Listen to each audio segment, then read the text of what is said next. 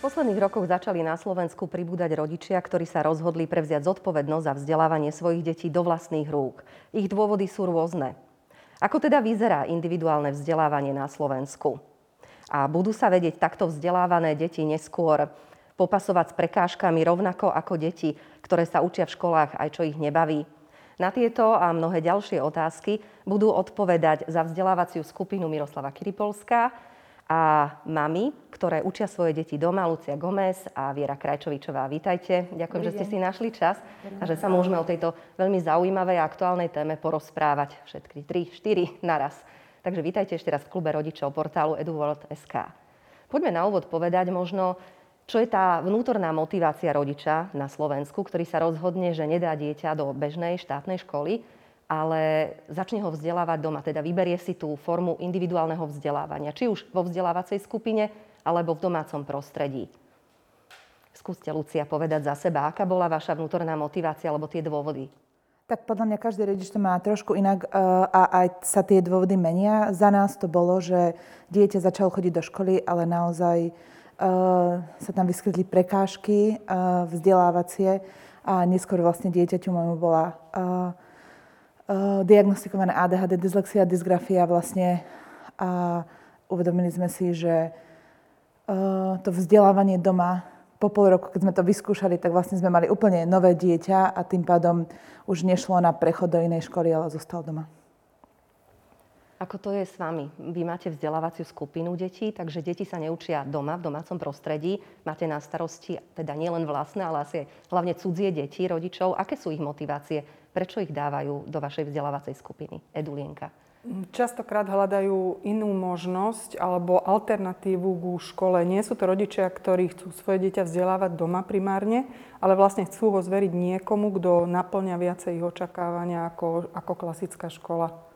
A tie očakávania sú buď v zmysle, že majú vyššie očakávania, alebo tie očakávania sú aspoň sú, sú také, že aspoň tie štandardné veci dieťa bude mať naplnené, aspoň tie štandardné požiadavky. Aké sú to tie požiadavky hlavne? Môže to byť napríklad, že pokiaľ dieťa má, má potrebu nejakého individuálneho prístupu a v škole sa mu nedostávalo pri počte 25 detí, tak u nás tým, že máme menš, skupinu, v ktorej je menej detí, tak tým vieme lepšie naplniť tie potreby detí.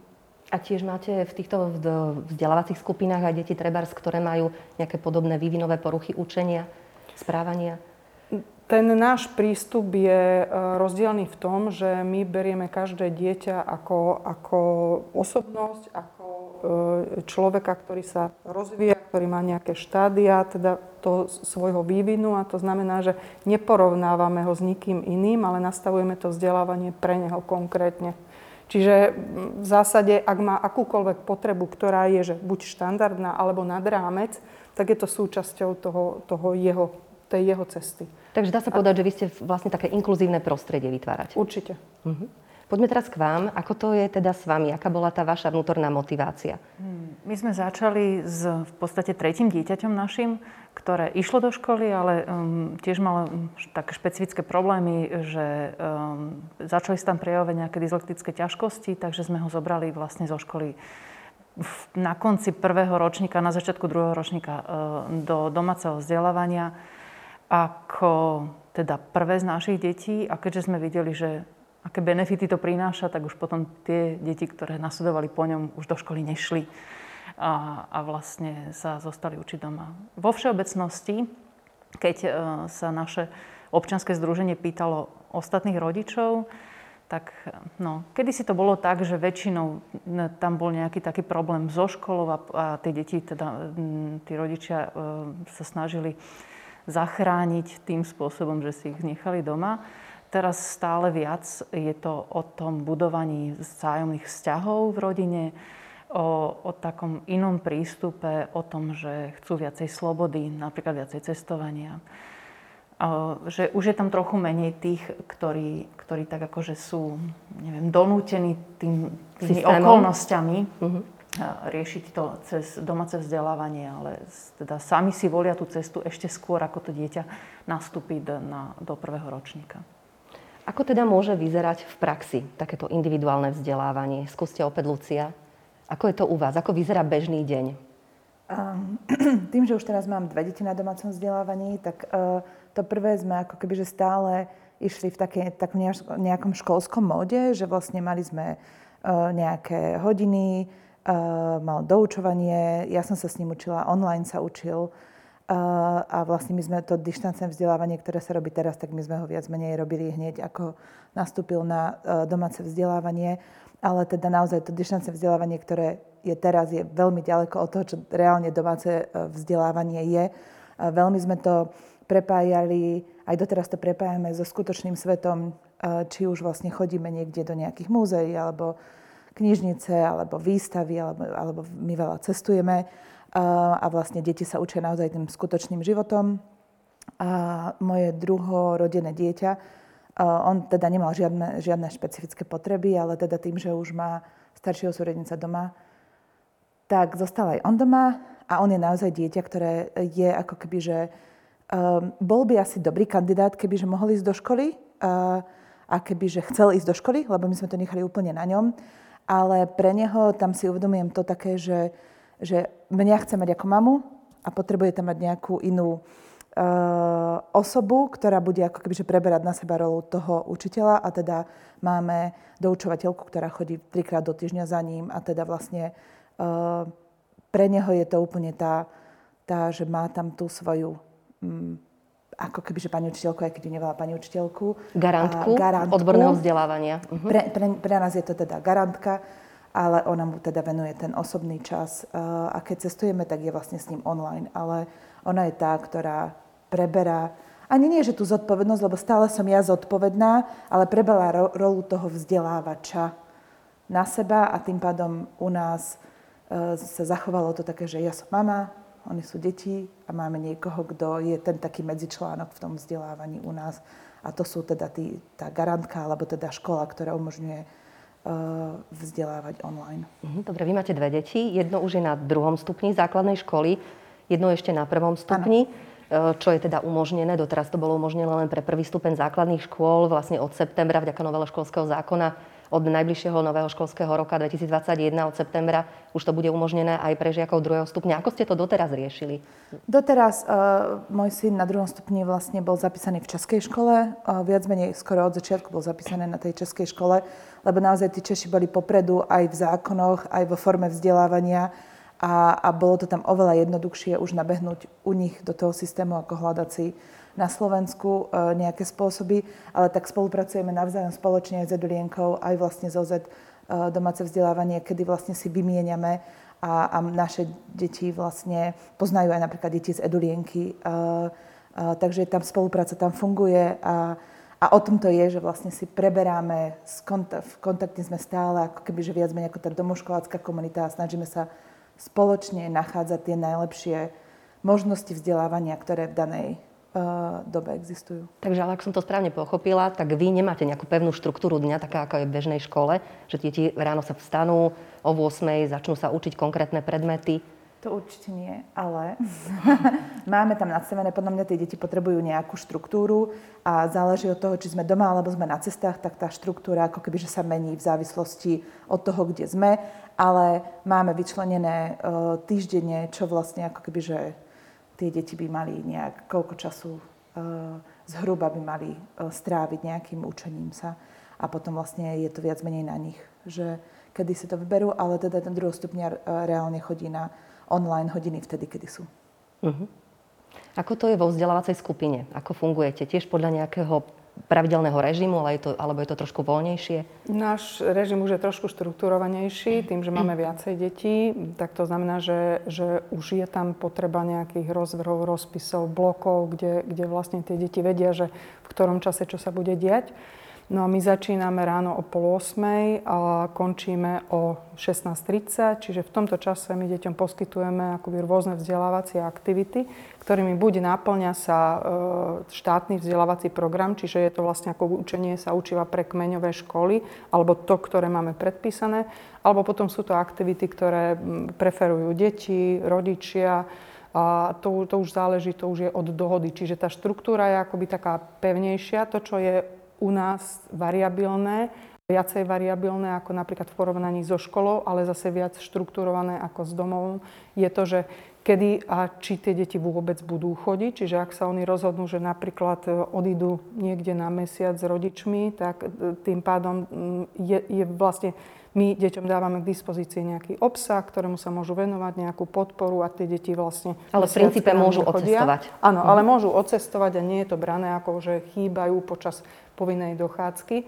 No a potom, potom tá variabilita je v tom napríklad, že ten obsah, ktorý my ponúkame, tak im ponúkame tou formou, že ich upozorňujeme na to, čo je povinný obsah, čo je dôležité zvládnuť na preskúšanie a potom je tam taký rôzny prehlbujúci, rozširujúci obsah, kde vlastne e, deti majú možnosť, ak chcú, zvládnuť alebo venovať sa niečomu, niečomu čo ich povedzme zaujíma, ale tá, tá nevyhnutná, akoby, že tá hranica, ktorá je tá spodná hranica, tá tam je, ale tá hranica nad tým nie je. Ďalšia možnosť, ktorá vlastne u nás je, je tá, že deti majú možnosť prestúpiť, e, čo sa týka obsahu učiva do vyšších ročníkov. To znamená, že ak je dieťa nadané alebo ide mu veľmi dobre matematika, tak je tá možnosť a máme to tak nastavené, že vlastne druhák sa môže učiť e, s tretiakmi matematiku, alebo druhák môže ísť na, na chémiu, môže ísť na fyziku sa pozrieť, že to už záleží vlastne od toho, od toho nastavenia rozpisu, ako máme ten deň štruktúrovaný, že tie deti vedia akoby v rámci tých ročníkov sa posúvať a to je teda, čo sa týka učiva. A ďal, ďalší taký benefit je, že deti navzájom aj spolupracujú akože medziročníkovo, čiže spájané sú rôznym spôsobom ročníky, kde plnia spoločný obsah detí viacerých ročníkov, alebo také ten partnerské učenie, že jednak je to na tej individuálnej báze učenie, Čiže dieťa ako také robí, robí pokrok, potom je toto spojenie viacerých detí, spojenie viacerých ročníkov, kombinácia obsahov, že je to, je to taká pomerne zložitá štruktúra, ktorá, ktorou sa snažíme naplniť konkrétne potreby konkrétnych detí. Je to už také inkluzívne prostredie, dá sa povedať, lebo ano. ak správne teda tomu rozumiem, vzdelávacia skupina znamená, že nie sú deti rozdelené podľa veku, ale podľa záujmov, alebo možno tej zdatnosti, alebo aktuálneho, aktuálneho záujmu o konkrétny predmet. Áno, to, to delenie má vždy kritéria, nie uh-huh. je to mhm. jedno kritérium, že nie je toto ročníkové uh-huh. kritérium, ale vždy je tam viacero tých kritérií, ktoré sa snažíme naplňať. Že je to aj ten ročník, to je nevyhnutné na preskúšanie, potom je tam ten záujem, potom sú to tie preferencie dieťaťa, či radšej robí v skupine s iným dieťaťom, to tie vzájomné spojenia. To, to, je tam viacero tých kritérií, ktoré, uh-huh. ktoré naplňame. Poďme k vám, pani Viera. Ako to bolo, ako to funguje u vás? Ako vyzerá bežný deň? Povedzte, koľko máte detí? Ja mám 6 detí, ale aktuálne teda v tomto školskom roku som učila už iba 3. Ostatné už sú na strednej škole alebo dokonca pracuje dcera. Takže je to, mm, závisí to od toho, celý ten náš deň, tiež, aké je ročné obdobie, teda akože kde sa práve nachádzame. Takže Samozrejme, že musíme zvládnuť nielen učenie, ale teda aj celý chod domácnosti. Máme trošku väčšiu teda domácnosť v zmysle, že teda variť treba pre viacerých, starať sa o nejakú tú hospodárskú časť, nejaké zvieratá, nejaké, nejakú záhradu. A s tým všetkým teda pomáhajú deti. Takže každý má nejakú takú svoju úlohu, ktorú si splní v podstate ráno, ešte skôr ako e, si sadneme spoločne k stolu. Mne sa veľmi páči, že Zvlášť teraz v karanténe sme mohli byť dokonca aj s ocinom, aj teda so staršími synmi e, veľa doma a mohli sme vlastne mať spoločné stolovanie e, trikrát denne, čo sa bežne nestávalo. A toto sú veľmi vzácne chvíle, e, ktoré si ja strašne cením. Takže po nejakých spoločných raňajkách, ktoré možno nazvať aj takým, že pracovnými, že sa dohodneme na tom, že čo sa v ten deň bude diať, tak sa každý vlastne už uchýli k tej svojej činnosti. Hej, že teda či ocino do práce, alebo teda starší chlapci e, k, k svojim e, dištančnému vzdelávaniu doteraz. E, a s mladšími sa teda učím ja, závisí od toho, že čo potrebujú. Tak štandardne okolo 9. začíname. Snažím sa tam mať taký priestor pre moju druhačku, aby som sa jej mohla viacej venovať, lebo to som pochopila, že keď odídem z tej stoličky, tak sa prestáva pracovať. Takže ja si tam len musím sadnúť a piť pri nej kávu alebo niečo čokoľvek, ale musím tam sedieť. A ona vtedy pracuje. A stačí hodina denne, hodina a pol a vlastne zvládneme približne to, čo, čo potrebujeme za celý deň naplniť. Ostatní dvaja starší, to už bol teda 9 a 7 v tomto školskom roku, závisí od toho, že čo práve potrebujú. Hm, tiež využívajú možnosť teda Českej školy, ktorá im poskytovala online vyučovanie už mnoho rokov predtým, ako ostatné deti nabehli na dištančnú formu. Rozdiel je v tom, že na tie hodiny sa nemusia pripájať, ale môžu. Že to je iba ponuka, to je sloboda, čistá sloboda. Takže, a keď sa aj pripoja, nemusia odpovedať. Môžu si navoliť, že ja dneska nechcem odpovedať a ten, ten učiteľ to rešpektuje. A zase na druhej strane my sme zistili, že ako náhle je aktívny na tej hodine a zapája sa a diskutuje treba s tým, s tým učiteľom. Takže zapamätá si toho o mnoho viacej. Hej. To, čo sa naučí za tú hodinu, je úplne niekde inde, ako keď len sedí a počúva 45 minút. To je z jedného ucha dnu, a tá, do jedného ucha druhým von. Takže, e, takže tam zase podľa toho ich rozvrhu postupujeme. Keď niečo potrebujú, tak e, vysvetľujem ja, alebo teda pomáham s tým, čo potrebujú.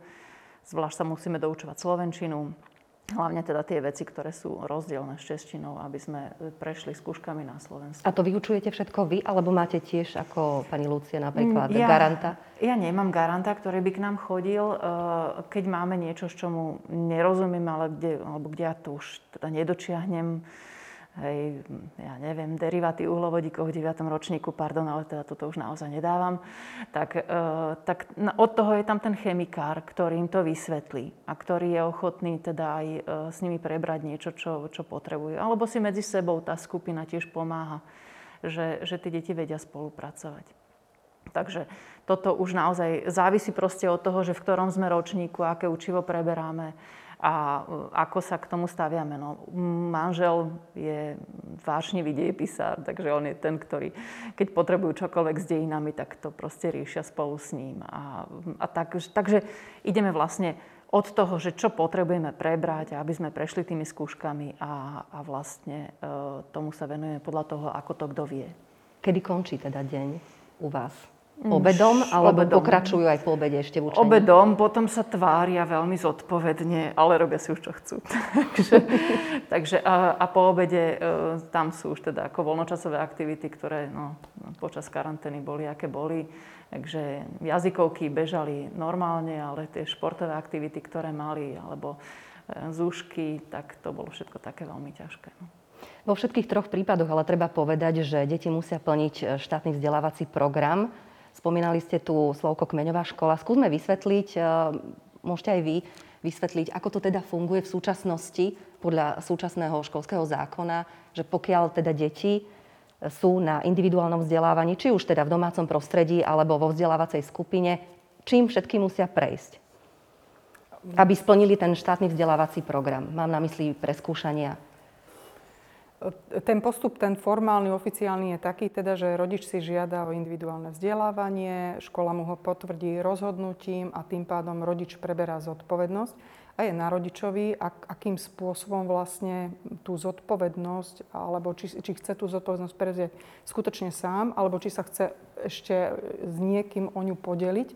No a potom to znamená, že rodič by mal zabezpečiť dieťaťu garanta a ten garant buď vzdeláva dieťa tak ako Luci, že na tej individuálnej báze, alebo u nás je to tak, že vlastne vzdeláva celú skupinu. My máme takisto akože viacej kolegov, ktorí vlastne s nami spolu, spolupracuje v tomto roku napríklad vyše 20 ľudí, ktorí sa podielajú na učení detí. Čiže máme jedného garanta, ktorý vlastne garantuje naplňanie toho štátneho vzdelávacieho programu a máme niekoľko kmeňových škôl, ktoré majú zase svoj program a snažíme sa akoby naplniť aj, aj teda program týchto škôl. A kmeňovú školu máte, alebo viac tých kmeňových škôl, vy máte vo akom, akom veku asi deti? My máme deti od 1. do 9. ročníka. To znamená, že takisto ste to riešili formou českej školy alebo českej kmeňovej školy? My máme tento rok 6 kmeňových škôl uh-huh. a máme napríklad taký extrémny prípad teraz, kde máme v jednom ročníku 9 detí, ktoré sú v troch kmeňových školách. Uh-huh. Čiže v rámci, toho, v rámci tej jednej malej skupiny sa vlastne deti, deti naplňajú program troch škôl, čo nie je úplne jednoduché a spája ich, našťastie teda spája ich ten štátny vzdelávací program, lebo aj tá škola zase má možnosť si voliť ten svoj špecifický obsah a každá si ho teda vždy navolí Takže je to, je to pomerne komplikované a aj, aj tá celá situácia vlastne s, s takouto s tými požiadavkami, s, tým stálym rozširovaním sa požiadaviek kmeňových škôl napríklad u nás spôsobila to, že sme začali zvažovať o tom, že vstúpime do siete, lebo naplňanie požiadaviek toľkých kmeňových škôl nie je jednoduché ani vo veľkej skupine. Že vlastne to, to samotné uh-huh. zosúľaďovanie. Uh-huh. Pokiaľ má škola veľmi dobre zadefinovaný svoj program, a nie je to taký problém, že, ale ak uh-huh. je to jedna škola, pri jednom dieťati a jednej škole je to veľmi jednoducho naplniteľné ale pokiaľ ten počet škôl je už väčší a aj ten počet detí, tak, je to, tak už, je to, to začína byť veľkou komplikáciou. Treba povedať ešte dokončiť asi, že deti vlastne musia prísť dvakrát, prejsť dvakrát do roka Áno. preskúšavaním, tzv. komisionálnym preskúšavaním a sú normálne hodnotené, známkujú sa?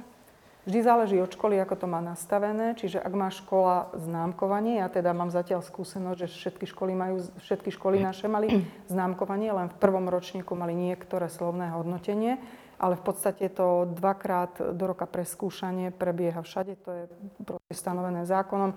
Komisionálne preskúšanie, ktoré má nejaké svoje štandardy, je to ústna skúška, písomná skúška, ak teda nejaké praktické zručnosti preskúšanie.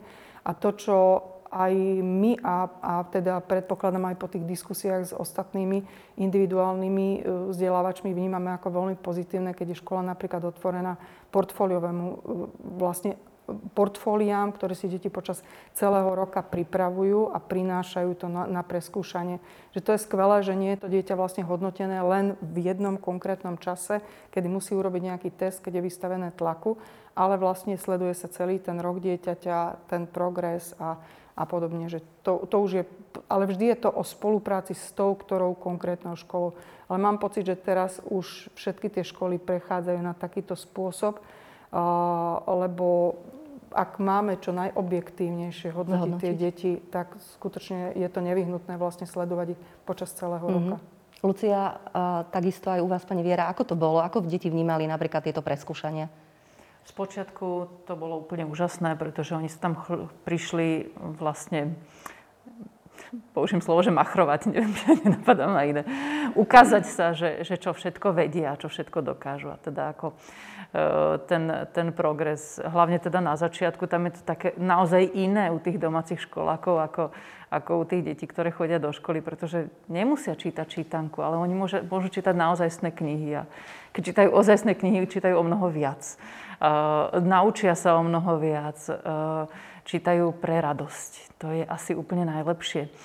Že, že nejde o to naučiť sa čítať, ale naučiť sa mať radosť z čítania z kníh.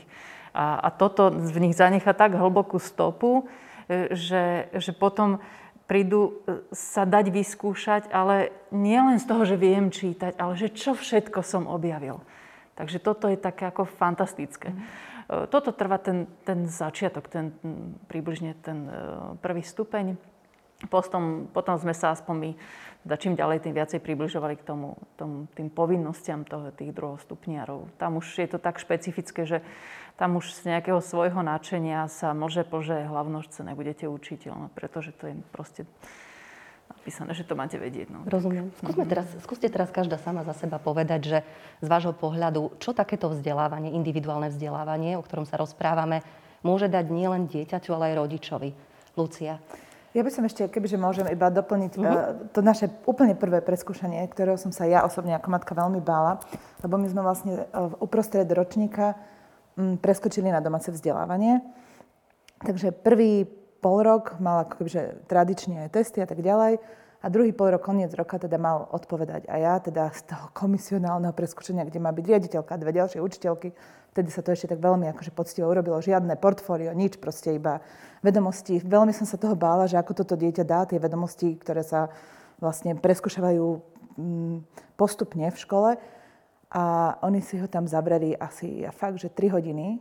A, a, a bolo to veľmi nekompromisné preskúšavanie a, a ja som sa úplne, že veľmi som sa trápila vonku, že vedela som, že to moje dieťa tie vedomosti dá, ale teda, že ako to dá.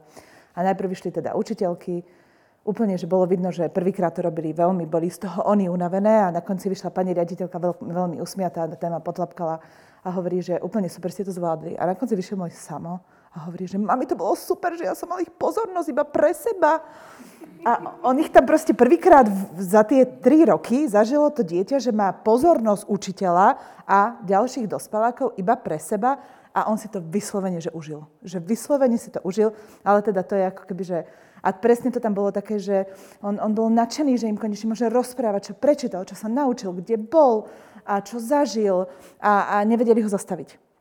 Takže to je také u mňa, že naozaj, keď to dieťa má integrované to vzdelávanie spolu s tým životom, tak u, u nás sa ako keby, že nezačína deň, vtedy sa učíme, iba dovtedy sa učíme. My sa učíme hoci kedy aj o 9, keď si prečítame nejakú rozprávku a zrazu sa tam začne, otvorí sa téma a tým, že vlastne už to vzdelávanie, teda pre mňa je to naozaj, um, zaujímam sa stále o tie témy toho vzdelávania a náplne vlastne toho vzdelávacieho programu, takže ja už tak asi zhruba viem, že čo, ako kde by sme mohli čo napasovať, tak to potom rozvíjame. Hoci kedy aj v noci o 9, že u nás reálne naozaj um, je to tam o tom, že to dieťa sa chce učiť. A naozaj ja to tak vidím, že tie deti sa to nevypne, že teraz je 12 hodín a už je obedná prestávka a teraz sa už nechcem učiť. Nie. To dieťa sa chce učiť. Tak ako bábetko sa chce naučiť chodiť alebo rozprávať, tak to, to dieťa chce sa učiť. A chce nasávať tie informácie vtedy, keď ho to zaujíma. Ale teda ospravedlňujem sa, čo ste dali tú otázku. V podstate ste zodpovedali. Toto je asi, beriem to tak, že to je teda tá jedna z tých výhod, ktoré vy vnímate, čo by, čím obohatí vlastne individuálne vzdelávanie a rodiča a dieťa. Že častokrát, ako keby, že ja si uvedomujem, že toto sme prebrali na základnej škole, že to už ani ja neviem.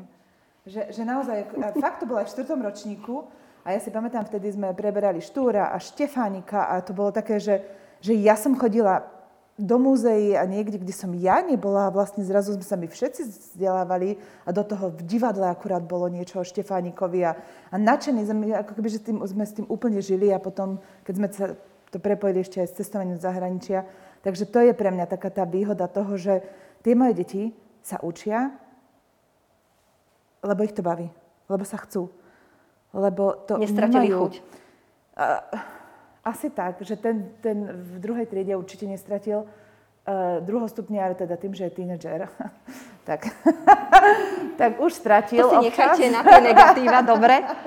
Ale k tomu sa dostaneme. Také, že je to celorodinné vzdelávanie zážitkovou formou a sme spokojní a šťastní. A keď sa nám nechce, alebo tomu dieťaťu sa nechce, tak nemáme na to iba 45 minút, kedy sa máme naučiť túto, tieto vzorce z fyziky. Nie on keď sa rozhodne, že teraz na to fakt nemá, ale za ten deň alebo za ten týždeň vie, že to má, tak jemu to niekedy príde napríklad pri upratovaní. Aha! A zrazu mu to príde o dve minúty, to má vyriešený príklad. Že, že tá, tá forma toho vzdelávania nie je nátlaková.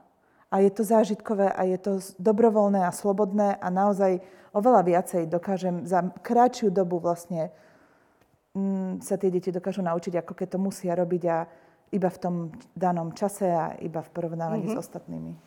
Ja ešte k tomu musím povedať. No, Pani Viera, my, my, keď, my keď máme napríklad také, že hodina dejepisu, tak to je práve v čase teda obeda, takže my tam všetci tak potichujeme a počúvame toho učiteľa a potom teda ako vášnivé diskusie. Teda manžela, áno. Aj manžela, teda všetci ostatní uh-huh. tam mhm. do toho teda vstupujeme a s tým, tým svojimi postrehmi. Takže toto je tiež také ako veľmi dobré, pretože naozaj tým začne žiť celá, celá rodina. To je taká jedna vec. A druhá vec, že keď sa keď sa tínedžerovi nechce, to je taká ako veľká téma.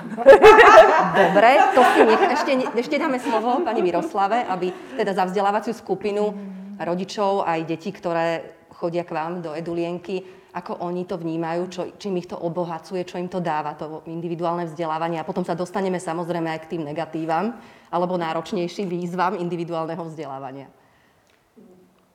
Neviem teda vysloviť sa úplne kvalifikovane za rodičov, ale myslím si, že toto je, za nás je to typ vzdelávania, ktorý, to je také vzdelávanie do naha u nás. Že uh, do naha v zmysle je to veľmi autentické. A znamená to, že my toľko času ak, ako sa, e, ak, keď povieme, že škola sa venuje vlastne počas celého svojho času obsahu e, nejakým povinným, e, naplňanie povinných štandardov, tak my sa veľmi veľa venujeme aj, aj takej tej zložke charakterovej, klímy, pravidlá, veľké témy, celospoločenské veci. A toto sú veci, ktoré sa, a, a, a teda témy, ktoré sa prenášajú potom aj domov. A stáva sa nám pravidelne, že prváci, keď k nám napríklad prichádzajú, tak prvýkrát počujú, že aké máme pravidlá, ako fungujú a oni to hneď, keď si to vypočujú, tak sa to snažia aplikovať doma. Že pamätám si príklad, keď nám hovoril jeden otec, ktorý mal doma tri céry a u nás bol jeho najmladší syn, keď zistil, že máme hovoriacu vec, a chytil si do, do ruky teda tú hovoriacu vec a zistil, že to funguje tak, že všetci musia byť ticho, tak sa nevedel dočkať, kým príde domov. Všetkých si usadil za stôl, chytil si hovoriacu vec a povedal, a teraz budú všetci ticho a rozprávam len ja. Čiže tá, tá, akoby, že tá, tá integrita v tom, v tom zájomnom doplňaní sa rodiny a toho nášho prostredia je veľmi veľká. Hovorím, že tá autenticita je tam nevyhnutná. Že tak, ako to má nastavené rodina a my by to ma, malo by to byť v súlade a vo chvíli, keď to nie je, tak je to v priebehu veľmi krátkeho času, do pol roka, aj je to um, veľmi zjavné a to dieťa nerozumie úplne, ktoré je to prostredie, ktoré je... je ktorého má čerpať Ktoré možno. má nasledovať. Uh-huh. A toto je potom o tom, že potrebujeme sa rozprávať vzájomne s rodičmi, že, že buď sa nejakým spôsobom zosúladíme, alebo nemá zmysel, aby sme dieťa vystavovali takému tlaku, že nerozumie, e, koho má nasledovať a prečo.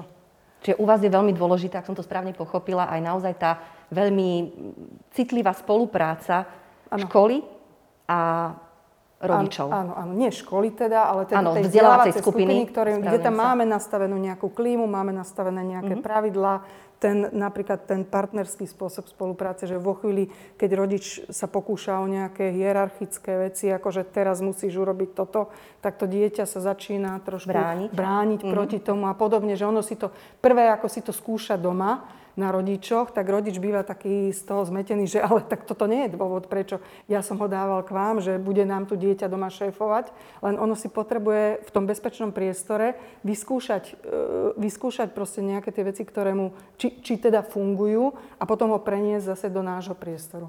Vy ste osobne zažili aj štátne školstvo, čiže roky ste učili na štátnej škole, viedla ste štátnu školu alebo súkromnú, ospravedlňujem sa. Takže čo vám osobne dáva viesť vzdelávaciu skupinu a individuálne vzdelávanie? Ako vás vnútorne obohacuje? No, opäť hovorím, že je to také vzdelávanie do naha. Že keď, e, keď pracujete v nejakej inštitúcii, tak predsa len vás tá inštitúcia zastrešuje a má taký, taký ochranný charakter, vytvára okolo vás takú, takú bublinu neprestrelnú. A keď sme začali fungovať o vzdelávacej skupine, tak to bolo o tom, že Rodičia k nám prichádzali dobrovoľne, my sme vstupovali do toho dobrovoľne a bolo možné kedykoľvek vstúpiť, ale aj vystúpiť. To znamená, že tá ponuka musela byť taká, že oslovovala rodičov a detí, pretože vo chvíli, ak by sme naplňali len štandardy nejaké klasické, tak nie je dôvod, aby ten rodič dieťa dával preč zo školy a chodil k nám. Čiže je to taký tlak jednak na kvalitu aj na každého toho človeka, že tam v tomto priestore si nemôžete dovoliť povedať, že dneska s vami, milý rodič, nedebatujem, lebo nemám konzultačné hodiny. Lebo ten rodič, ja, ako poskytujete mu nejakú službu a, a už nadvezujete kontakt a, a je to už iný typ spojenia ako tej inštitúcie s rodičom. Skôr je to také osobnejšie. Čiže pre mňa je, je tento typ vzdelávania by som povedala, že o veľkej zodpoved- o, o slobode a veľkej zodpovednosti, ktorú napríklad nie, myslím si, že nie každý je schopný zvládnuť a uh-huh. aj ako uniesť. Uh-huh. Spomenula som, že budeme hovoriť teda aj o negatívach, alebo teda tých tienistých stránkach individuálneho vzdelávania, lebo každá minca má dve strany.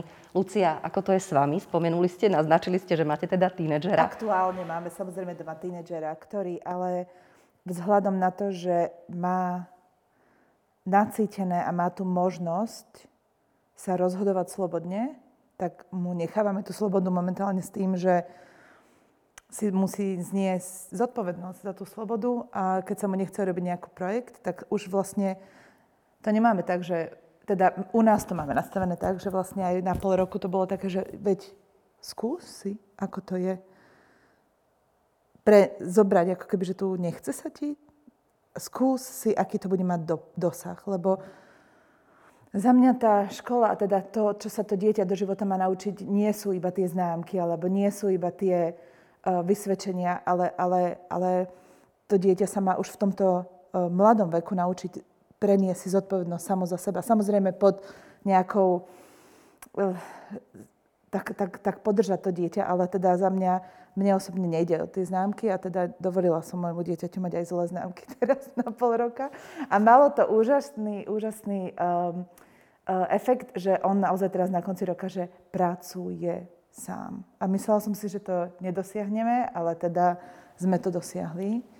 Um, Takže a... sa sám zmobilizoval, že chce, ano, má v sebe tú ambíciu, že chce byť lepší? Áno, a, a, takto, on, on, on to rozumel a ja som mu vysvetlila, že nerobí to kvôli mne, ale robí to kvôli sebe a vzžiaľ máme, aj keby, že asi by som to v ideálnom svete trošku inak to vzdelávanie uh, alebo preskúšavanie, asi by som to tam ani... Ja rozumiem, že je to dôležité, v tomto systéme, to, aby to bolo tak nadstavené a teda aj on to tak má, že je to to najmenej, čo môžeme urobiť, ale spoločne sme v tom ako tým a ja proste sa môžem ťa podržať v tom, aby si urobil to najlepšie, čo vieš. A ak to momentálne nechceš robiť, tak uvidíš, aké to bude mať dôsledky. Takže kvázi toto je taká nejaká znovu, že, že učí sa to dieťa, že neučiť sa iba, že kvôli známkam, alebo kvôli tomu, aby učiteľa urobil šťastným, alebo rodičov urobil šťastným, vie, že ja ho akceptujem čokoľvek. Aj sme už mali také debaty, že mami, ja, že keď prepadnem, alebo keď bude zo mňa, uh, neviem, že ne, nebude môcť ísť na strednú, alebo neviem čo, aj, teda aj tie ostatné ako keby, že uh, články našej rodiny uh, vzdialené to tak majú, že sme všetci zvyknutí chodiť do školy a ísť na strednú a urobiť maturitu a potom na výšku a ambície. Čiže naznačujete také. nejaké okolie alebo tlaky z okolia? Áno, aj, ale samozrejme, že máme to tam aj, že, že starí rodičia teda majú takú, že a teda tie známky boli aké? Mm-hmm. A takisto vlastne môj najstarší syn má otca, ktorý teda je jeho biologický otec, ale nebol nikdy súčasťou akoby, že našej rodiny. A, a uh, on tomu neverí, ani jeho partnerka teda ako keby, že nie, že neveria. Oni tam videli aj na začiatku benefit toho úplne, uh, aké to bolo super, ale vlastne teraz to také, že je dôležité, aby to dieťa chodilo do školy. Mm-hmm tak je tam takéto spochybňovanie, ale tiež mám pocit, že je to súčasťou toho, že to dieťa sa nestretne v celý život s niekým, kto bude vždy súhlasiť so spôsobom jeho existencie. Takže pre nás je to naozaj len... Uh, Čiže, čiže ja to ak beriem, som to správne pochopila, vy ste sama na to individuálne vzdelávanie, alebo uh, vás drží partner? Drží ma môj terajší partner, uh-huh. ale teda býva, uh, otec môjho, biologický otec môjho prvého dieťaťa Nezdieľa ne, tento názor. ten istý uh-huh. názor ale, ale teda je to za mňa v pohode a teda akože už je to v pohode, ale ono sa to u nás uh, dostalo až tak ďaleko, že vlastne prišla sociálka k nám a mali sme o tom aj súd. a to bolo také ako keby, že ustáť si to, ale vtedy som si to uvedomila, že vlastne ja som si to neustála, ustal si to môj syn, ktorý sa na pol hodinu zavrel so sudkyňou do súdnej sieni, kedy on jej vysvetlil veci, ako ako to má a tak ďalej. A naozaj tá sudkynia mi povedala, že ona v živote nevidela 12-ročné dieťa, ktoré by takou formou komunikovalo s tým dospelým. A to nebolo také, že bez rešpektu, on ten rešpekt mal, ale nebal sa tej... Nebal sa postaviť nebal sa, sa za svoj názor. sa sám za seba uh-huh. a vlastne ukázať, že kto je. Takže to bolo pre mňa ako keby, že vtedy to také naj, najväčšie ohodnotenie, že to ohodnotenie nemá byť v známkach a nemá byť uh, v testoch, ale má to byť, že ako to dieťa je pripravené na skutočný život. Rozumiem. Pani Viera, ako to vy vnímate? Aké sú tie úskalia individuálneho vzdelávania? Čo vám možno robí najväčšie problémy alebo ťažkosti? Um, my sme to preberali aj teda v našom oz Ja som sa pýtala aj ostatných matiek, aby som tak mohla akože to zovšeobecniť, aby to nebolo iba ako od, od našej rodiny. Tak ako jasné, že keď matka zostane doma učiť, teda zvyčajne je to matka, ktorá zostane doma učiť, mm, v malom percente je to aj teda otec alebo obaja, tak eh, prichádza o jeden príjem tá, tá rodina. To je proste um, fakt, ktorý nemôžeme nejako odoprieť. Štandardne to ale začína veľmi takou prirodzenou cestou, že, že tá maminka má nejaké mladšie dieťa, to, takže má nejaký či rodičovský, materský príspevok, nie, niečo tam proste je zo strany štátu potom to prípadne potiahne dlhšie do 6 rokov, takže si nemusia aspoň platiť odvody a tak, že je poistenkynou štátu. Ale keď to najmladšie dieťa v rodine dosiahne vek 6 rokov, tak vlastne nastáva taký zlom, kedy matka zostane alebo dobrovoľne nezamestnaná, alebo musí riešiť nejaký, nejaký čiastočný úvezok. Skrátka, tie financie tam zrazu začnú chýbať, navyše teda ona sama si musí niečo platiť povedzme, keď je dobrovoľne nezamestnaná, aby mala nejaké, e, nejaké zdravotné poistenie a podobne. Čiže štandardný model je, že žena väčšinou zostáva s tým dieťaťom doma a vzdeláva ho a muž mm-hmm. je ten, kto sa postará Ktorý o príjem do rodiny. rodiny. Uh, a teraz akože m, závisí od toho, že ako sa na tento model pozrieme. Hej? Že z jednej strany si povieme, že je to negatívum. Uh, historicky však toto bola bežná, bežné zoradenie našej rodiny. Otec bol ten, ktorý priniesol na, na stôl chlieb. Matka bola tá, ktorá zostávala doma, doma s rodinou. A u nás, ja musím povedať za našu rodinu, je to tak, že naozaj e, ja som cítila potom veľký pokoj v, v, celej, v celej tej komunite našej rodiny, že všetci boli spokojní, vedeli, kde je ich miesto a nikto sa nenaháňal Áno, ten ocino mal teda ako veľkú záťaž na sebe, že teda uživiť 8 e, ľudí není celkom tak ako e, ľahké, ale, ale zase budovalo to jeho, jeho sebavedomie, že, že proste dokáže to. A, a zase e, našu dôveru v neho, že, že môžeme sa na ňo spolahnuť. A toto je, no, no čo je? Podľa mňa je to benefit pre tú mhm. rodinu samotnú. Takže, ale z toho, čo hovoríte, je mi jasné, že teda ste v tom dvaja spolu. Že ale máte na to rovnaký názor. Áno, áno. A v zásade toto vždycky radím aj, aj teda ľuďom, ktorí vchádzajú do domáceho vzdelávania, chcú svoje deti učiť, aby boli jednotní. Aby, aby tam nebol nejaký ďalší rozkol, pretože e, je to náročná situácia. Je to rovnako náročné, ako keď, ja neviem, sa vám narodí dieťa. Tešíte sa na to. Materstvo je úžasné, krásne, a nikto si nebude myslieť, že je jednoduché. Nie je jednoduché a rovnako aj učiť svoje vlastné deti je úžasné, krásne, dôležité, e, prináša to veľmi veľa benefitov a tak ďalej, všetko, čo sme tu rozprávali, ale je to ťažká cesta. A nebudeme si tu, sa tu tváriť, že, že všetky dni sú úplne krásne. A, Myslím, že vám dajú zapravdu viacerí rodičia, ktorí si to vyskúšali počas koronakrízy a dištančného vzdelávania, čo to je. Mm-hmm. Aj variť pre rodinu, aj prať, aj žehliť aj sa s nimi učiť a ešte aj pracovať online. Uh-huh, uh-huh. Ako je, je, to, je to ťažká cesta. My to nemáme, naše vzdelávanie nie je dištančné. Hej, my naozaj to robíme iným spôsobom. Nás netlačí tá škola k tomu aktuálnemu výkonu, že dneska musíš odovzdať toto a toto. A my, my to máme rozložené na, to, na ten pol rok a uh, to učivo musíme zvládnuť. Čo sa týka teda mojich tínedžerov, že ich už niekoľko bolo, tak... Takže toto považujete ako za najväčší také riziko možno pre, pre rodičov, ktorí mm. možno zvažujú individuálne vzdelávanie, že ustáť si, premyslieť si, čo bude s financiami mm. a mať v tom jasný postoj aj čo sa týka ako partnery, ktorí vychovávajú svoje deti. Áno, no a ďalšia vec teda, akože treba, aby počítala tá rodina, alebo teda tá matka s tým, že to dieťa si to nebude vážiť ale, ale opäť to je taká prirodzená vec, ani my si nevážime zdravie, až pokým o ňo neprídeme. Hej? Takže uh, to dieťa si to neváži, teraz tá matka sa cíti, že a ja sa tu kvôli tebe obetujem a ty ani si, si nevšímaš, že čo všetko pre teba robím. A je to také bolestné. To zase tiež musím povedať. Ale, ale, prejde čas. To dieťa treba odíde na strednú školu a zrazu si, až vtedy si tak všimne, že aha, ale Doma to bolo takto. Mami, ty si fakt bola dobrá učiteľka, to je také ako mňam.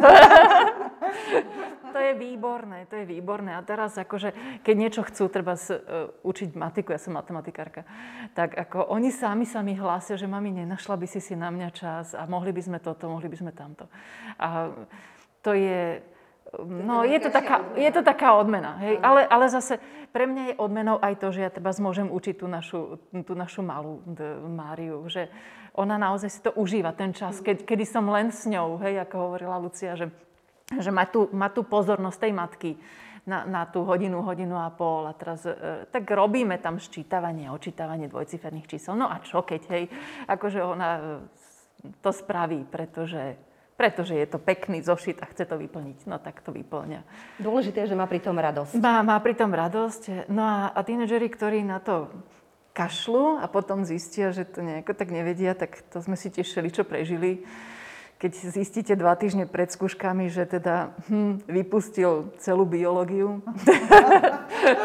a že už to asi za dva týždne celkom nedáte, tak to, to sú také ako náročnejšie Čiže dôveruj, ale preveruj. Aj v tomto to, toto sa mi určite osvedčilo. Dôveruj, ale preveruj. A, a teda tých, ktorí mám teraz, tak oni, to je také pekné, že oni prídu a sami povedia, že mami, ale toto fakt neviem. A, a tak akože ideme do, do tej histórii, že kam, kam všade, pokiaľ to teda je vypustené. A, ale, ale sami zistili, že potom stačí týždeň, povedzme, kedy si povie, že dobre, tak idem teraz intenzívne fyziku a on to dobehne. Akože, e, no, je dobre, keď to není týždeň pred skúškami. To zase to není dobrý týždeň. ale, ale v zásade sa to, sa to všetko dá. A toto je tiež fajn, že vlastne oni si uh, budujú tú zodpovednosť sami pred sebou. Že, že to, že si to priznám a priznám si to včas, to je tiež um, ako veľký, veľká vec. Veľká vec. Mm-hmm. Hej. Väčšinou detí, ktoré Hm, neviem, doučujem z matematiky alebo tak, tak e, sa snažia ako zakrývať, zahmlievať, že toto neviem, tak akože, akože to tak nejako uh-huh. sa to stratí a tak. No niečo sa stratí, hej. Ty možno, oni sú vlastne otvorení sami k sebe, úprimní sami k Ale, sebe. Áno, áno, áno, na to, aby, aby som mohol dosiahnuť úspech, uh-huh. tak ako musím, musím vedieť, že, že musím na tom pracovať sám. Musím byť úprimný sám pred sebou. Rozumiem. To Pani Miroslava. potvrdiť iba, prepačte, iba môžem toto, že že môj uh, najstarší, mali sme teraz presne, že koncoročné, teda preskúšanie sa a tak ďalej. A on tak prišiel, že mami, ja som si to tak užíval, keď si ty večer o 9. prišla, lebo on mal teda fakt to mal nadstavené, že čím starší bol, tak tým sa lepšie učil večer. A tým, že sme nemuseli ráno vstávať, tak som ho nechala učiť sa, alebo sme sa spoločne učili. A on prišiel, že ja som to mal tak rád, keď som bol ešte mladší a učili sme sa spolu o 9. v mojej izbe na mojej posteli. A to bola taká sranda. A vlastne prišlo to. A prišlo to od 14-ročného mm-hmm. Takže dieťaťa. je to dôkaz, že musíte Takže len počkať, je to také, ale že, že prišlo to a vlastne sme sa zase k tomu vrátili, lebo on si priznal, že mu to robilo dobre a, a že, že vlastne sa takým spôsobom aj rád učil. A, takže áno, príde tam občas to ohodnotenie. A je to dobré. Zaslúžite si to, klobúk dolu pred vami. Pani Miroslava, skúste ešte teda za seba povedať, vy vedete vzdelávaciu skupinu. Už ste trošku naznačili, že tam ide naozaj o tú komunikáciu s rodičmi, že je to teda o slobode, ale zároveň o veľkej zodpovednosti. Aké ešte vy vidíte úskalia, možno problémy, ktoré, ktoré má individuálne vzdelávanie vedené formou e, vo vzdelávacej skupine? No, to, čo som si ja všimla, boli, sú vlastne akože také, také tri body. Uh, pre mňa je aj, aj teda celkové pre tú, pre tú skupinu rodičov a nielen našich individuálnych vzdelávačov je také možno, že niekde v úzadí trochu bolestivé, že štát sa vlastne zbavil úplne zodpovednosti za tieto deti, že žiadnym spôsobom nepodporuje to vzdelávanie, žiadnym spôsobom nepodporuje rodičov. Podporuje kmeňové školy, ale tá podpora často býva v tom, že teda sú preskúšané a toto nie je úplne vnímané ako podpora, že dieťa môže byť zapísané do školy a preskúšané. Čiže toto ja vnímam ako, ako možno, že niečo, čo môže spôsobiť u niektorých rodičov trochu zášť a takú nedôveru v ten systém ako taký, lebo nie vlastne pre nich dôvodu. Pre dieťa sa nenašlo miesto v škole a vlastne tá zodpovednosť je celá na rodičovi a nikto mu s tým nepomôže. Čiže toto je akoby ta, taká, taká prvá vec. Tá druhá vec, čo my vnímame, je, že je to obrovský dlhodobý tlak na každého, kto sa v tomto vlastne procese ocitol. Že jednak je to na dieťa, jednak je to na rodiča a takisto je to aj v našom prípade na ľudí, ktorí tie deti vzdelávajú, pretože uh, ono ako občas nám tak povedia, že ale vám je fajn, lebo vy to tam máte akože slobodné. No, že tá sloboda skutočne zo sebou prináša veľa zodpovedností a aj to, že človek musí byť veľmi flexibilný a musí si vedieť vyberať, prioritizovať, že čo je dôležité, čo nie pre každé dieťa, pre každého rodiča, akým spôsobom to nastaviť. Že tá sloboda vytvára obrovský tlak a faktom je, že nie každý to ustojí. Čiže tak ako rodičia napríklad končia s domácim vzdelávaním, lebo to proste nezvládajú, nevládzu stále hľadať zdroje, organizovať svoje dieťa že, a už si povedia, že ako dosť stačí, lebo už to je vyslovene, že niekedy na úkor zdravia, tak my máme tiež tú skúsenosť, že vlastne aj u nás kolegovia, ktorí boli, že nie nie každý to dlhodobo dokázal ustať, ten silný tlak. A to nie je o tom, že by si rodičia vymýšľali niečo, alebo že bolo by, bolo by niečo nad rámec. Ale ten pocit zodpovednosti je tak, tak veľký, že aby tie deti boli pripravené, aby dobre boli pripravené, aby to bolo všetko v pohode, aby sa cítili dobre, že zrazu je tam z každej strany ten tlak. A to si, to, to si ľudia povedia, že mali sme aj taký prípad, keď si povedal, že ja odchádzam do štátnej školy. Tam sa proste zatvoria dvere, odučím si a idem preč. Čiže to naše prostredie vyvíja obrovský tlak v tomto smere, lebo a opäť je to o tom, že je to služba pre rodičov. Ak je poskytovaná dobre, tak tí rodičia sú. Ak nie je poskytovaná dobre, tak to znamená, že tí rodičia nebudú. A napríklad aj v tomto čase korony sme tiež boli trochu v napätí, že, že ako sa to vlastne celá tá situácia vyvinie, že koľko bude rodičov, ktorí nám povedia, že končíme. Mnohí stratili prácu, ano, ano, teda aj zdroj ano, príjmu, odrazilo ano, sa to aj na prevádzke ano. vašej skupiny? No a to bolo veľmi pozitívne, že neodrazilo sa. Uh-huh. Takže toto je, toto je taká, taká druhá vec. A tá tretia vec je, ktorú sme si uvedomili mm, postupne, že my vlastne fungujeme šiestý rok e, a mali sme deti, ktoré u nás sú dlhodobo, tých 6 rokov od prvého ročníka nechodili vôbec do školy. A potom deti, ktoré napríklad v tom čase niekedy odišli niekam inám.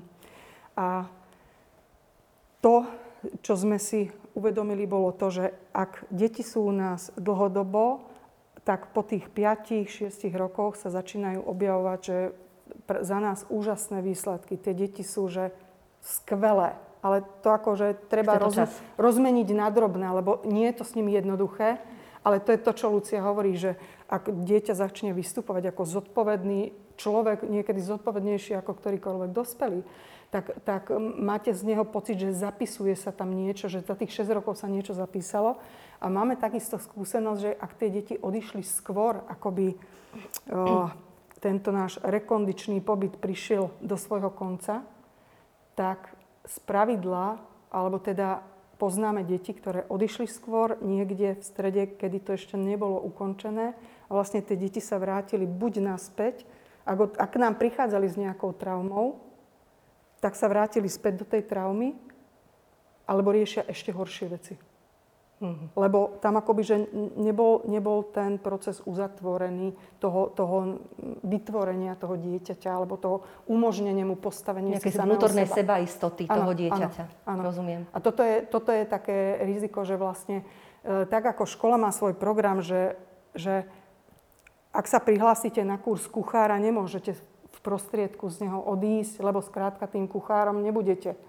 Ale, a, a to isté Treba platí aj pre tie školy. Tými stupňami. Áno, že to isté pre, platí pre, pre ten program, že akýkoľvek program, že je dôležité ho začať, nastaviť ho a očakávať to ukončenie, akože vedieť, čo očakávam na konci. Ale nie je možné to dieťa vytrhnúť z neho v ktorejkoľvek fáze, lebo, lebo to, to je také experimentovanie a zahrávanie sa. Že myslieť si, že môžem prísť a odísť kedykoľvek, robiť čokoľvek, to je taký milný vážnejšie následky to ano, môže mať ano, na psychike dieťaťa. Ano. A, toto a kedy je, je teda taký optimálny vek u dieťaťa, kedy je pripravené napríklad na prechod e, na druhý stupeň základnej školy? Ustoja to tie deti? alebo nie? Toto nie je o druhom stupni, uh-huh. toto je o osobnej zrelosti. Uh-huh. Sú deti, ktoré, keby ste sa rozprávali s niektorými našimi šiestakmi, tak to sú stredoškoláci. A zase sú deti, ktoré sú staršie a povedzme, ako ešte, ešte nie sú také vyzreté, že nemajú akoby tú mustru dokončenú. Čiže to nie je nejak stanovené no, konkrétnym časom alebo prechodom prvý, druhý stupeň. To je veľmi individuálne. Preto je to individuálne. Áno. Presne tak. Napadá mi teraz otázka, či sú tieto deti, ktoré absolvujú individuálne vzdelávanie, pripravené na nástup, aby ustáli vôbec e, stredné školy alebo neskôr vysoké školy? Lebo vieme, že stredné a vysoké školy na Slovensku fungujú nejakým spôsobom, sú tiež e, určit štrukturované, je to tiež nejaký systém, ktorý funguje tak, ako funguje. Takže každá za seba, keby Lucia, skúste povedať, myslíte si, že to ustoja tie deti? Máte deviataka, čaká ho prechod na Osmaka. strednú školu? Osmaka. Osmaka. Uh...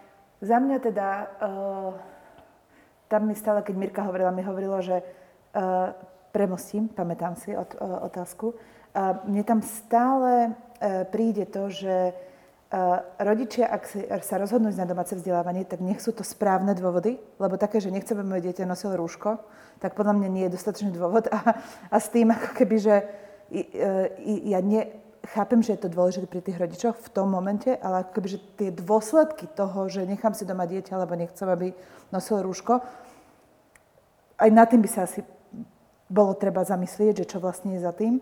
A častokrát, že e, ľudia, ktorí vzdelávajú deti doma alebo chodia do vzdelávacích skupín, tak my sa dlhodobo vzdelávame sami, o čom má byť vzdelávanie, alebo ako má vyzerať vzdelávanie, alebo aká je budúcnosť vzdelávania, aké sú stredné školy, ako sa vyvíjajú stredné školy, vysoké školy, ako to je v zahraničí. Um, takže uh, častokrát ja mám taký pocit, ty si to raz aj Mirka povedala, že, že ako keby že snažíme sa jazdiť Ferrari, v, ako si to povedala, niečo s tým Trabantom, raz si to hovorila. Ja, že no, ško- v rámci školstva, že my dávame, my dávame vlastne do Trabanta Mercedesové súčiastky ako školstve a, a myslím si, že to bude fungovať. Že tie inovácie, ktoré k nám prichádzajú do školstva, akože nemôžu ten systém spojazniť, lebo to je nedobrý, nedobrý základ je tam. Ak myslíš toto? Áno, to. A vlastne tým pádom to chceme aj prepojiť presne na tú strednú školu, že aj stredné školy a vysoké školy momentálne vzdelávajú na terajšie potreby. Na terajšie potreby, čo teraz čakáme. Ale keď tie deti už skončia to vzdelávanie, častokrát tam už bude taký upgrade, že, že veľmi veľa tých vecí, ktoré sa tie deti naučia, tak vlastne nebudú už potrebovať. Ja, ja to vidím na mojom mužovi, ktorý je ITčkár a ktorý nevyužíva, že nič.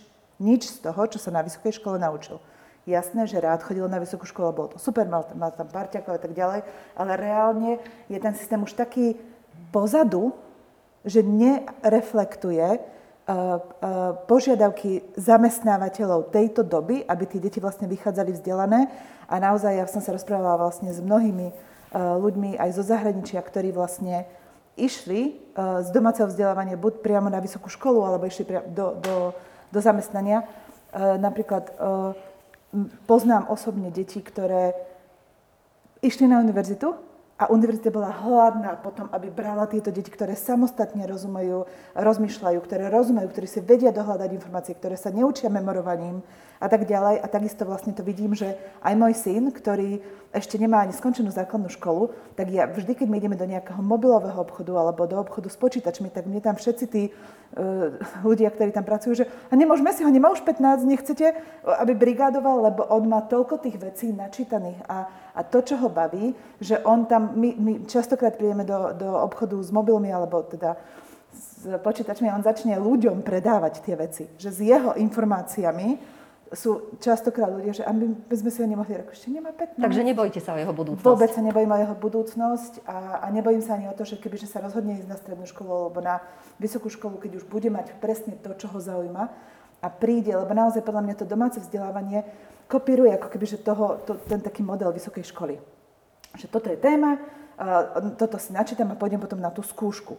A keď je to niečo, čo to dieťa naozaj, že že uvedomil si a mal ten čas dozrieť, že čo je jeho dar a potom sa tomu bude chcieť venovať, tak verím tomu, že bude najlepší študent, lebo to bude robiť kvôli tomu, že to on chce a nie kvôli tomu, že rodičia z neho chcú mať nejakú uh, pani alebo lekára. A, a naozaj si myslím, že tie deti budú pripravené, keď, mm-hmm. je to na, keď je to domyslené aj s tými dôsledkami a je tam tá dôvera v to dieťa, že to zvládne.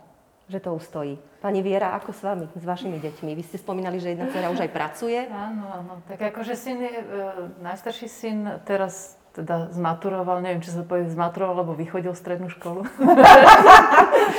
Takže, už... Takže nastúpil na bežnú strednú školu, treba nastúpil povedať. Na bež... Hej, u nás, u, v našej rodine je to tak, že v 9. ročníku sa tak ten pohár naplní. odtiaľ, odtiaľ sa odchádza na strednú školu, takže e, prvý teda skončil strednú školu, ktorý on vlastne iba ako siedmak bol e, v doma, siedmak, osmak, deviatak bol v domácom vzdelávaní. Uh, myslím, že veľmi úspešne, ako spokojný odchádza z, z, zo strojárskej priemyslovky. Ide ďalej na strojnickú fakultu. Uh, druhý je gymnazista tam to bolo také zvláštne. To, to je ten Ondrej, ktorý teda, s ktorým sme začínali. A on keď teda nastúpil do toho prvého ročníka na tom gymnáziu, tak s obrovským nadšením prinášal domov jednotky. ja som si tak no, uvedomila, že toto... Známo. To, to, nemal. On, on nemal tie jednotky od tej pani učiteľky, tak ako on prišiel vždycky, a vždycky dneska z dejepisa, dneska z matiky. tak bol taký šťastný potom, keď dostal štvorku z chémie, tak pochopil, že teda chémia asi není celkom najlepšie. Ale nemal problém sa vôbec adaptovať hmm. z individuálneho vzdelávania, z domáceho vzdelávania nemá, na Nemá problém sa učiť, čo sa týka uh, nadvezovania kontaktov. On je taký špecifický prípad, no tak akože uh, asi nikdy nebudeme nejako veľmi veľa kamarátov, tých, ktorých má, tak to sú také ako jeho verný, hej, takže, ale on sa v tom cíti úplne ako v pohode, hej, že, že takto je mu komfortne, takže ja z toho nebudem robiť žiadnu veľkú vedu. E, ten starší, tak ten je o mnoho spoločenskejší. E, teraz máme teda deviataka, ktorý tiež ide na strednú školu, bez akýchkoľvek obáv ho tam púšťam. Uh, on je teda skôr taký typ uh, toho chlapca, ktorý uh, možno potrebuje viacej toho praktičná. Teda neznamená to, že ide na, na nejakú učňovku, ale teda ide tiež na tú strojarinu kde, kde bol ten starší a po ňom je taký zase veľmi študijný typ, takže uvidíme, tam, tam sa to proste vždycky podľa toho, ako, ako, um, aké, aké sú preferencie toho dieťaťa, ale ako ja už vôbec nemám žiadne obavy, že by to neustáli. Áno, ustoja to aj v zmysle socializačnom a určite v zmysle uh, vzdelávacom. Hej, že, tam nemám žiaden strach, že by nevedeli alebo že by boli nejakí ako pozadu. Mm-mm, to nie. Miroslava, váš názor? Ja rozmýšľam, že či vôbec chcem, aby sa tie naše deti adaptovali. že, Myslíte si, že dokážu zmeniť systém? Pre mňa je to skôr otázka toho, že ja by som považovala za výhru, ak by vstúpili do toho systému a priniesli tam novú kultúru. Ale či budú natoľko silné a dokážu si tie svoje veci presadiť, to v tejto chvíli neviem povedať. Ale určite my urobíme všetko preto, aby boli také. A možno, že toto je tiež jedna z ciest, ako, ako vlastne zmeniť to vzdelávanie. Že príchodom doma vzdelávaných detí, detí in, inak, detí z iných akoby, že systémov, mm-hmm. aby, aby sa tam stretli vlastne deti v rámci rôznych prístupov ku vzdelávaniu. A toto je asi tá cesta, ktorá privedie naše školstvo k zmene, lebo je zjavné, že neprichádza to, neprichádza to. Takže možno, že toto bude tá posledná kvapka, mm. ktorá by mohla tomu pomôcť. Ale z hľadiska budúcnosti, viete, vzdelávanie začína na vysokých školách, kde vlastne vedú a učia budúcich pedagógov. Myslíte si, že naše školstvo je teda pripravené na to, aby už tam začala tá výrazná zmena pri ich výchove, príprave? Ja teda môžem iba, že e, podľa mňa to, hm, neviem úplne presne to percento, ale percento učiteľov, ktorí končí fakultu pedagogickú a ide učiť, je veľmi malé. Takže a to je ako keby, že znovu aj to, že častokrát ľudia vyštudujú nejaký odbor, ale v praxi ho nevykonávajú. A kebyže sa nám podarí možno správnych ľudí dostať do toho e, systému, aby boli učitelia, a motivovať ich počas tej vysokej školy, alebo aby mali v sebe vlastne tú motiváciu, aby sme ju nezabili, aby chceli naozaj študovať to, čo, po čo im srdce a duša piští a že vlastne chcú s tými deťmi pracovať a, a, a urobili a, a naozaj pôjdu tie deti učiť, tak to je to, ten najväčší dar, ktorý by sme vlastne mohli priniesť do toho vzdelávania. Viera, máte na to nejaký názor? Mne to pekne povedal teda ten náš Ondrej, už keď bol teda ten diagnostikovaný dyslektik. A hovorí mi, že mami, a ja si myslím, že dyslektikov by mali učiť dyslektici. že, že vlastne takí, ktorí tomu naozaj že rozumejú. Ako fakt je, že, že tie naše deti dostávajú trochu iné vzdelávanie a či zmenia pohľad, alebo teda pohľad e, ostatných. Ne, ne, asi si to netrúfnem nejako povedať. Ja budem rada, keď e, dokážu ustať tú inakosť. Hej, že, že môžem byť iný. Je to veľmi náročné, zvlášť teda ako medzi tými stredoškolákmi, ktorí, ktorí chcú uh, zapadnúť, uh, z, vedieť tam vydržať, že um, dobre, som iný, inak to chápem, inak to žijem a, a som s tým v pohode a nevadí mi to, že mm. ma zosmiešňuješ napríklad. To sú, to sú pomerne ťažké veci. Ak, ak toto dokážu, tak je to vynikajúce. Na záver otázka pre vás všetky tri, tak postupne v krátkosti, keby ste sa vyjadrili, čo je dôležitejšie, teda vedomosti, vzdelávanie, alebo počas toho vzdelávania ten proces toho vytvárania, budovania charakteru toho dieťaťa, nejakých životných postu, e, životného postoja, hodnôt. Lucia. Môžem ísť posledná? Miroslava? Mm, tak za mňa je vzdelávanie ako, ako také sito. A ak vybudujeme u dieťaťa vlastne tie pevné mriežky, tak cez to sito sa prefiltruje čokoľvek. Čiže čo sa týka tých vedomostí, alebo, alebo zručností, alebo proste čohokoľvek. Cez to sito sa dá filtrovať. Čiže ak dieťa bude mať urobenú tú dobrú mustru, pripravenú pre život, tak ono dokáže byť čímkoľvek, v akejkoľvek situácii, dokáže fungovať vlastne aj s kýmkoľvek. Takže vzdelávanie by malo byť v prvom rade o, tomto, o, tej budovaní, o tom budovaní mustry a nie o tom, čo do nej vkladáme, o tých vedomostiach v smysle e, predmetov. E, myslím, že aj Komensky to povedal, že výchova a vzdelávanie. Ako taký e, ten koč dvoj, dvojkolesový, e, idúci za, za e, koňom, nemôže vám fungovať iba jedno koleso, musíte to mať obidve a musia byť vyladené. E, to, to dobre postavené, to dobre vychované dieťa, to, to, ktoré v podstate podobne ako hovorila Mirka, ktoré je si vedomé samého seba, má, má um, nejakú uh, pevnú štruktúru, je ukotvený v niečom, v čo, v čo sa naozaj dá veriť, tak uh, uh, a zároveň vzdelávané, tak, tak ako to, to je cesta k úspechu. Ne, nedá sa to povedať Oddeliť. inak. Ja mhm. osobne si myslím, že, že na výchovu bežné školy úplne uh, zanevreli, alebo teda si povedali, že do tohoto už nebudeme my kafrať. Hej, že, neviem, ako sa to povie slušne, dneska mi neprichádzajú správne slova. Zasahovať. Zasahovať. Zasahovať, presne tak. My, že, že uh, sa vlastne sústredujú iba na vzdelávanie. Hmm, ale, ale správna cesta môže byť len vtedy, keď to bude fungovať spolu. Lucia? Sa snažím... Uh, som Ste cestovaná, veľa cestujete, skúste sa oprieť možno uh, o tie poznatky zo zahraničia. najdôležitejšie. Ale aké vedomosti? A ako dosiahnuť tie vedomosti? A, a podľa mňa je naozaj si uvedomiť, myslím, že Komensky to tiež povedal, že viem, že nič neviem. Povedal to Komensky? No, bo je tam také niečo, čo sa mi teda zdá, že to povedal nejaký významný človek. Bol to určite nejaký filozof? A, že viem, že nič neviem. A teda naozaj vedomosti sú dôležité a, a vedomosti, ktoré to dieťa a ten dospelý bude do konca života chcieť získavať, aby sme tam nevypli tu ten hlad po tých vedomostiach a ten hlad rásť. To je pre mňa veľmi dôležité. A, a ja som bola teda na jednom takom školení v Summerhille, kde zakladateľ Summerhillu, to je demokratická škola prvá storočná na, na svete, povedal, že radšej bude mať spokojných zametačov ciest ako neurologicky narušených psychológov. A teda alebo nejakých neurologicky narušených, proste vzdelaných ľudí.